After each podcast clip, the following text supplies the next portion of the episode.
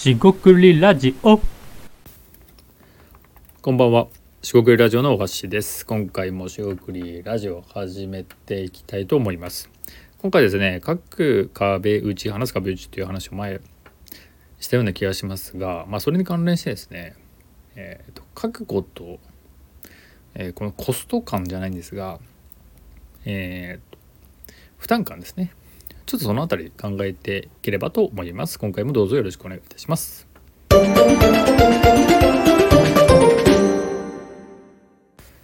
はい、四国ラジオのおはしです。今回ですね、各壁打ち、話す壁打ちというところでもう少し触れた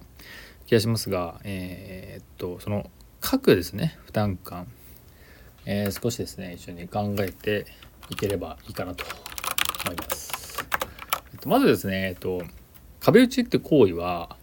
えーだけおさらいしておくと、まあ、人と話をします。1対1で話をしますと。で、その時にですね、その考えていることをまとめたり、整理したりもしくは肉付けしたりですねアイデアを膨らましたり収束したりして、えーぼやっとしてたものを、まあ、明確にしたりですね問題点課題を、え整理したり、えーアイデアヒントを提供すると、えーもらうとかねそういうような行為を、えー指してます。基本的に会話リアルタイムの会話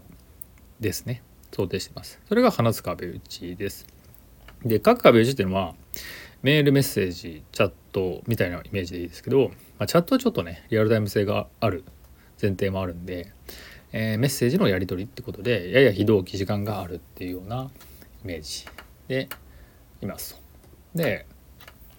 話す速度は人によるんですが、えっと、ラジオをこのラジオを撮って今、えーあなたがお聞きしているこの、えー僕がですね話しているスピードなんですが多少早口と思われる方も多いかもしれません。なんかねちょっと熱中したり興奮すると速くなるのもありますから、えーいろいろあるとは思うんですが、えー、と前の記録ではまああまり変わらないでしょうと。えー1分間400文字ぐらいのスピードでした。であのこれって読む速度も多分1分間で400から600ぐらいなんでまあそれがね、えー話すスピードと読むスピードっていうのは、えーどこまで合致するか分かりませんが、まあ、目安として。でちなみに書く速度です、ね、これが1分間に100文字ぐらい。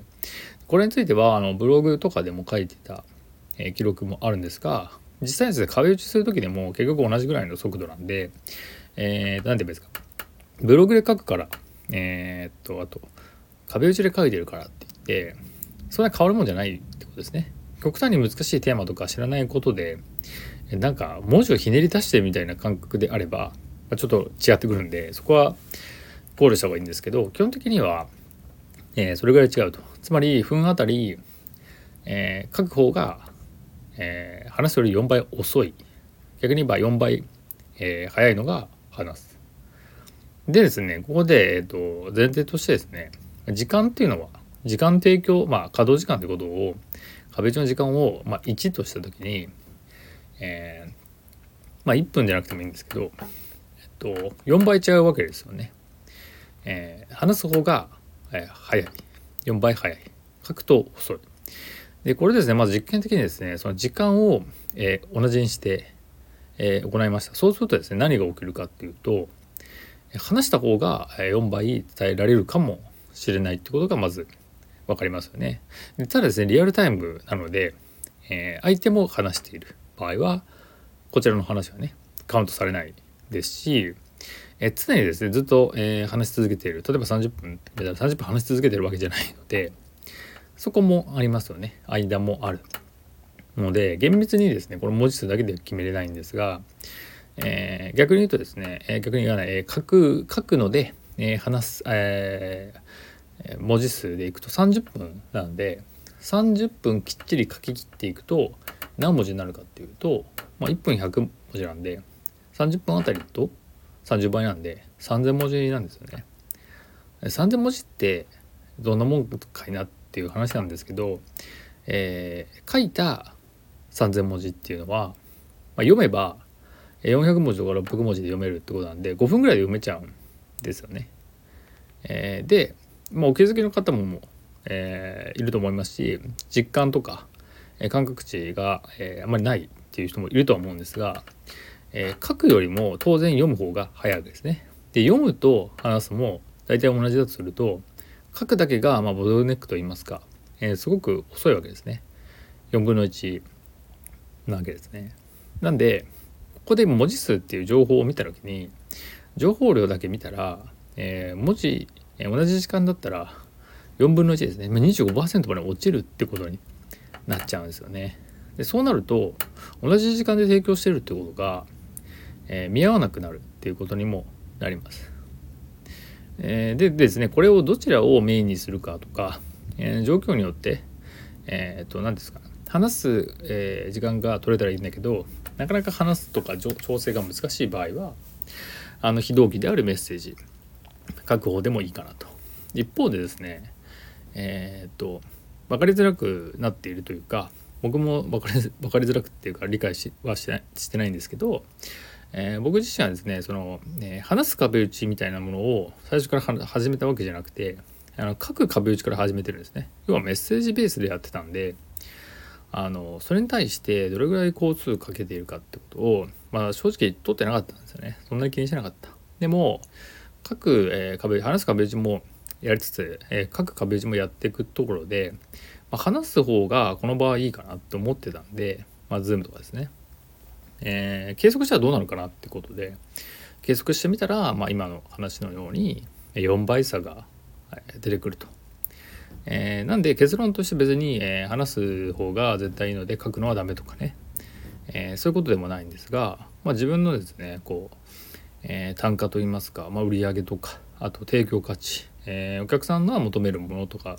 いろいろこう変数といいますか考えるものはあるので、それによってえ変わるし状況によっても変わるんでどっちがいい悪いってことは決められないんですが、まあ、こういう場合はあの話す方がいいとかえこういう場合はえ書く方がいいっていうのをま考えていく必要があるなとえ感じたという話になります。で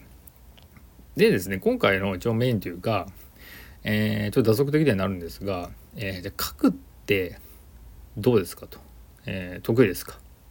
苦手ですかと。えー、これですねまあリスナーのあなたもですね、えー、得意不得意あるとは思うんですが、まあ、僕はですねそんなに苦手じゃない、まあ、得意な方でしょうと、え、なるとそういう人でも、まあ、まあ僕の、えー、目安で余分の1しか出せてないのでこれ以上をこれを2倍3倍にするってえできるのかなとまあ音声でね喋るとかそれを認識してもらうとかってもちろんありありなんですけど結局ですねそのえー、っとえその時間帯その時間で打つ、えー、話す口調での文章がそれに匹敵するかって話になるんですよね。で、まあ、後日は図もあると思うので修正していくとなると書くっていうところに関してはやっぱりですね、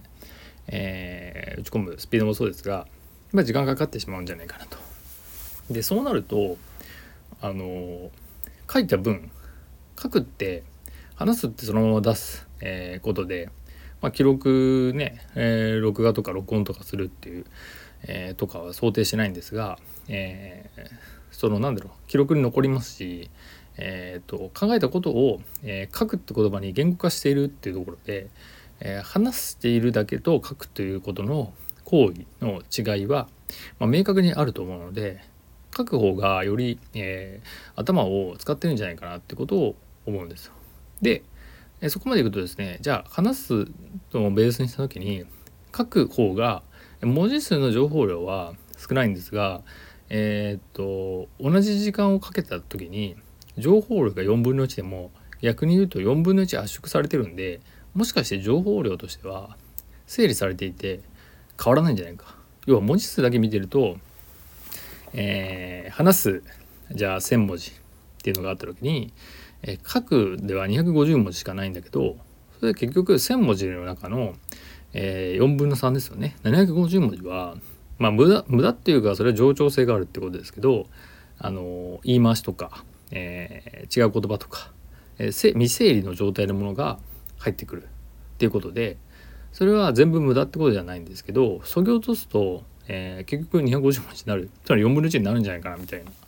えー、ことも少し考えてます。でアイデアとしてはですね発散とかね、えー、するにはやっぱりですね話してこう膨らましていく方が